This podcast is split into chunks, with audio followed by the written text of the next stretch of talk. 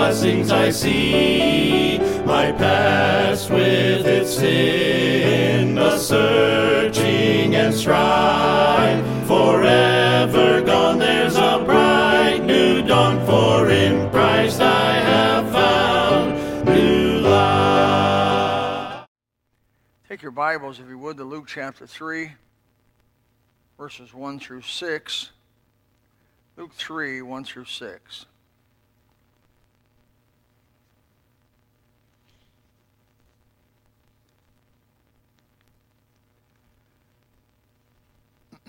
Now, the fifteenth year of the reign of Tiberius Caesar, Pontius Pilate being governor of Judea, and Herod being tetrarch of Galilee, his brother Philip, tetrarch of Idumea, and the region of Trachonitis, and Lysanias, the tetrarch of Abilene. Annas and Caiaphas being the high priest, and the word of God came unto John, the son of Zacharias, in the wilderness. And he came, and he came into all the country about Jordan, preaching the baptism of repentance for the remission of sins.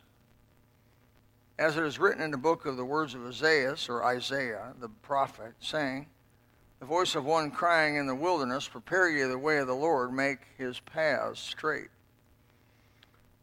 Every valley shall be filled, and every mountain and hill shall be brought low and the crooked shall be made straight, and the rough paths shall be made smooth.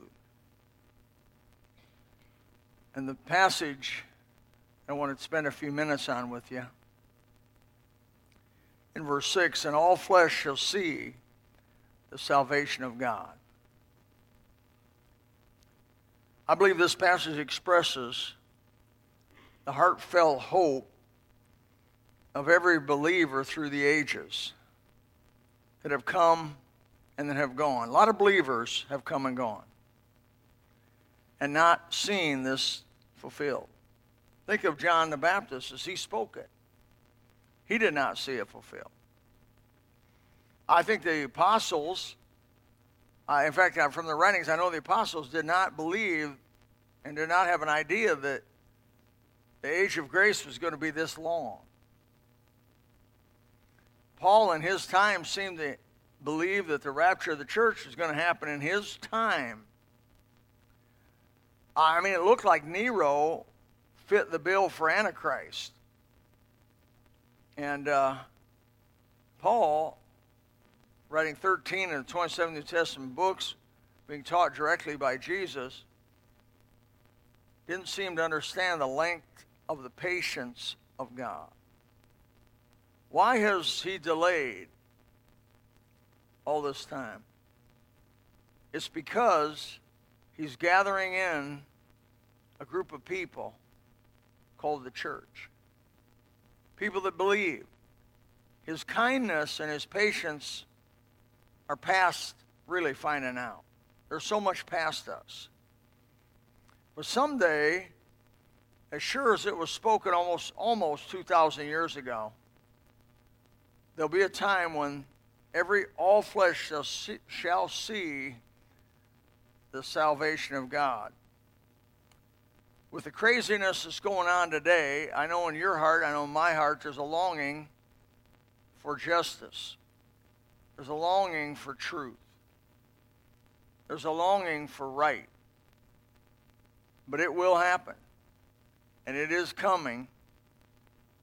There's a predictable cycle in our Christian lives. I think of John Bunyan, not Paul Bunyan, people, John Bunyan.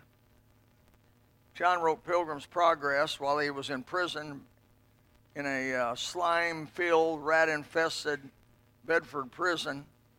He wrote one of the most powerful books that have ever been written beside the Bible. The two most influential books in Christendom have been, of course, the Bible and Pilgrim's Progress. If you have not read Pilgrim's Progress, yea, I say it again, get the book and read it. And it may be a little tough going at the beginning if you get it in its original form, but it's worth every mile of the trip. Our first years of salvation, as, as uh, John Bunyan kind of picked up in the in Pilgrim's Progress. What I love about first time I ever read Pilgrim's Progress, I was probably 21, 22 years old. My wife would go to bed, and I'd stay up late and read. And I wept, and I laughed, and I wept, and I laughed. She, she come out, you crazy? You, you all right? You know, crazy people weep and laugh and laugh and weep. But that book was so powerful as I kind of saw my life, even at 20 some years old, the cycles that our brother had put in there come true and were coming true. The first years of your salvation, you remember them, they're filled with pure, untainted zeal. I mean, when you're first saved, you don't have a whole lot of Bible knowledge, but you got a whole lot of zeal. No experiences really to recall, no failures to remember if you were saved young, like I was. Not a glimmer, really, of cynicism. Little to fear for stepping out for Jesus. You just tell people, everybody, I've seen new believers, man, bold as a lion.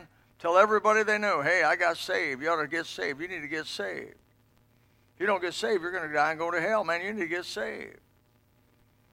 And you may, and we sometimes more mature folks, we may get critical that and say they're offending people. Where are you going to offend them to? Hell number two, hell number three? People are dying and going to hell, and you don't know when they're going to die. I had an alarm guy named John that fixed my alarm for many years at my house. One day he was at my house, and the Holy Spirit just came by and said, Tell John about Jesus. I, I told John, I said, John, I got to talk to you about Jesus. What are you doing for your soul? He said, You know, Bill, I was raised a Catholic. I was an altar boy. I saw a lot of bad stuff. I really reject and have rejected all religion. I'm, it's just not for me. I said, John, it's for you. I tried to encourage him to read the Bible and give God another chance and give Christ. I said, just because people been bad, Jesus didn't do anything bad. A week later, John died of a heart attack. And far as I know, went to hell. You don't know what's going to happen when it's going to happen. It's good. A few after the, the initial experience of salvation, a few rough experiences will come in, a few more rejections with malice, a, a few more heartaches, a few disappointments, a few obnoxious folks will, will take you on, and maybe some personal failures will come into your life, some backsliding things will happen, some slips of your heart against the one who saved you. If not repented of, you can you can fall into a sense of coldness Yea, even bitterness can come into your life. And from that, a sense of frustration and anger can replace that original sweet spirit that the Holy Spirit gives you when you first get saved and being replaced by a hard, vengeful spirit, and if I may say, a cynical and critical spirit, rather than one of simplicity and tender mercy that the Spirit of God will give you. Constant evil of those rejecting Christ around you will begin to cause you internal pain and daily pain. I don't know about you, but it does me for sure. I know I believe it does you. I believe we're living as as close to Sodom. Uh, uh, the, the way Sodom was is probably you're going to get.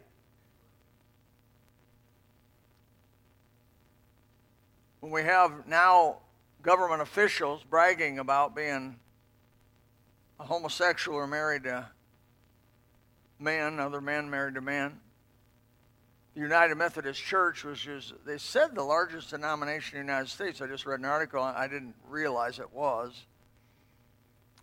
Uh, voted about 50 50. They're just getting ready to split right down the middle over this homosexuality issue. But I have to say, about half of them are, are going to hold to the Bible. And I, I didn't know there was any Bible left in the United Methodists. About half of them said, no, we're not going to honor homosexual marriages. It's not Bible, it's not right. The other half said, well, we are. But I know that if it affects you like it does me day by day, as it said in 2 Peter 2 8, it vexed his righteous soul in unlawful deeds. God's people through the ages have been telling the lost world that Jesus saves. That's what I do. I hope you do. In the Old Testament, of course, it was Jehovah saves, God saves. The reception of both the Old Testament and New Testament have been about the same. narrow is the way and straight, and a few be that follow it and find it. If you're looking to walk with the majority, you'll not walk with Jesus. As time passes, the momentum of this is picked up. And in our hearts as Christians, we cry, Oh, that the world would know Jesus and they would be saved. And we weep for them. That the world would realize that Jesus is the Christ, the Son of the living God. The world would finally see him in his power and glory and honor and dominion and beauty. How it must have been frustrating for all the hosts of the angels that stood around Jesus when he was on earth. Everybody around Jesus knew who he was except the men around him. Satan knew who he was, amen. The demons knew who he was, and he told them to be quiet. The water and the wind knew who he was. The animals knew who he was. The disease that he healed knew who he was. The dead knew who he was when he told them to arise. The mighty angels knew who he was. But the men around him did not know who he was. The Pharisees, the religious leaders of the day, kept saying, Who are you? Who are you? Where are you from? Who are you? Jesus came, lived, died, and left only a few understanding really who he was. A handful in Israel, a few sick people, a few dead people, but a very small slice of the population really knew who Jesus was. But according to John and Baptist prophecy here, by the grace of God, there's coming a day when this dilemma is going to end.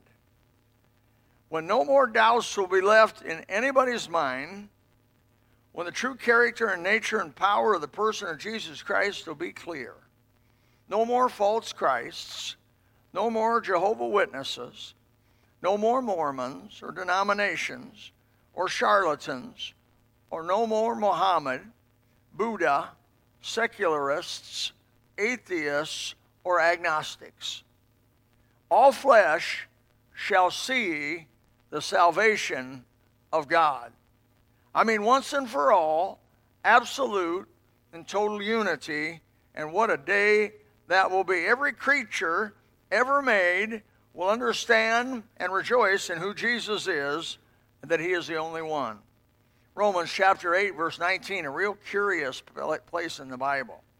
It says, For the earnest expectation of the creature or, or creation waiteth for the manifestation of the sons of God. Right now, the animals are waiting for the coming of Christ and the fulfilling of the prophecy of the Bible and Christ being crowned king of this old world. They're waiting for it.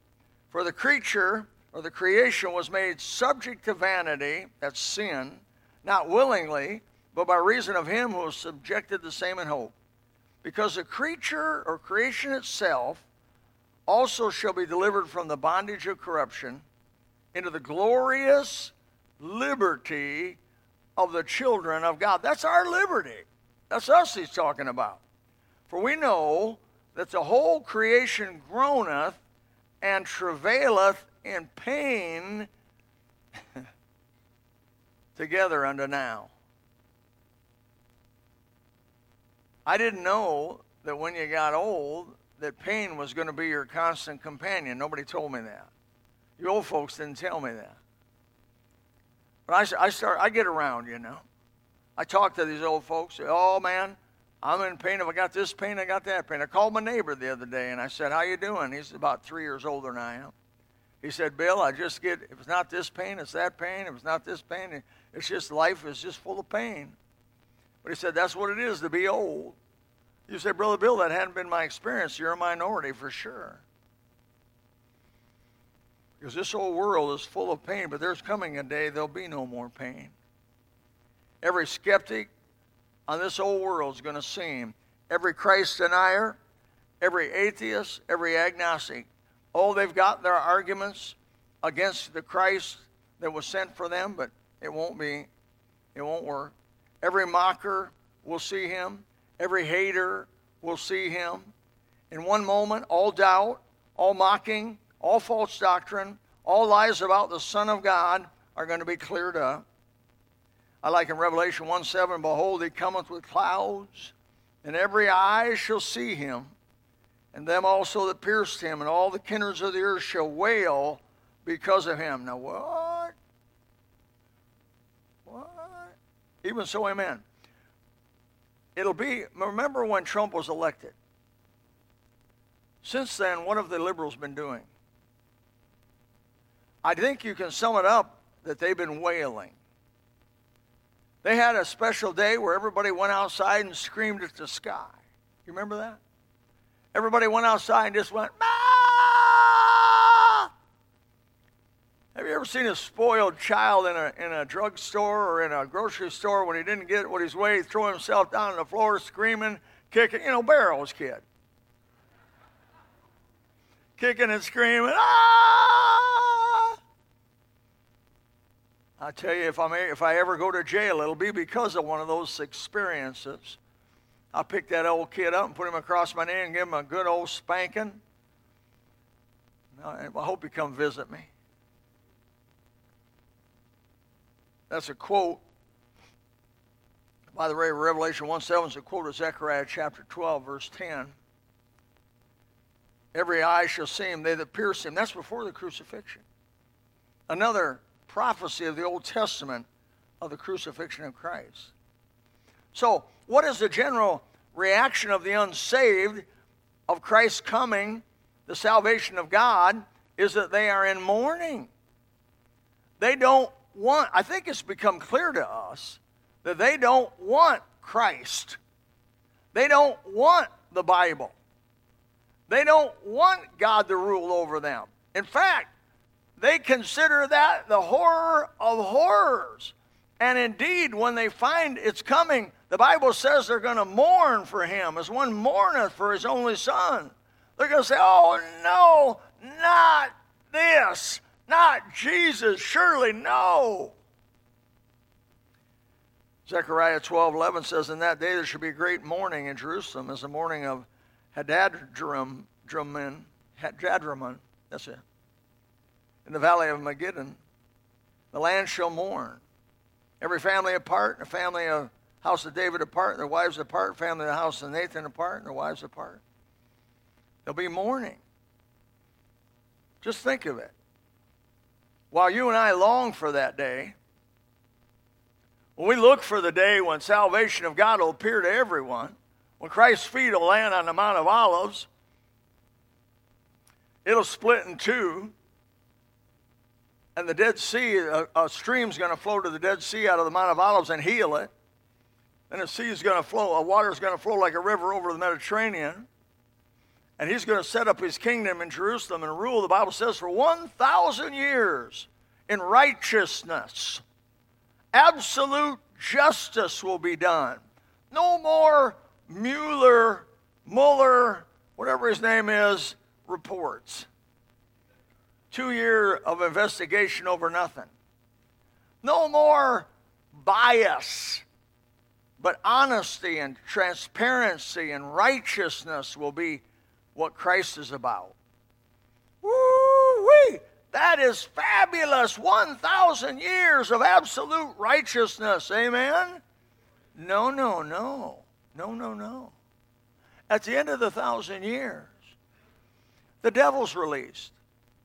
Now, now in a thousand years of the best government you're ever gonna have, period. The best program, the best application that it could are people going to be happy? The Bible says Satan's released for a little season. He deceives a massive group of people without number and they go to Jerusalem to take Jesus off the throne. You can't make them happy. That's what that tells me. You can't make somebody that's unrighteous righteous. If if, if they don't come through Christ and get saved, brother, they're not going to appreciate the fact that all the earth will see the salvation of God. They're going to mourn about the things that we rejoice about. Jeremiah 8:20 says the harvest is past, the summer is ended, we're not saved. Matthew 13, 41 says, The Son of Man shall send forth his angels, and they shall gather out of his kingdom all things that offend and them that do iniquity, and shall cast them into the furnace of fire. And there shall be wailing and gnashing of teeth.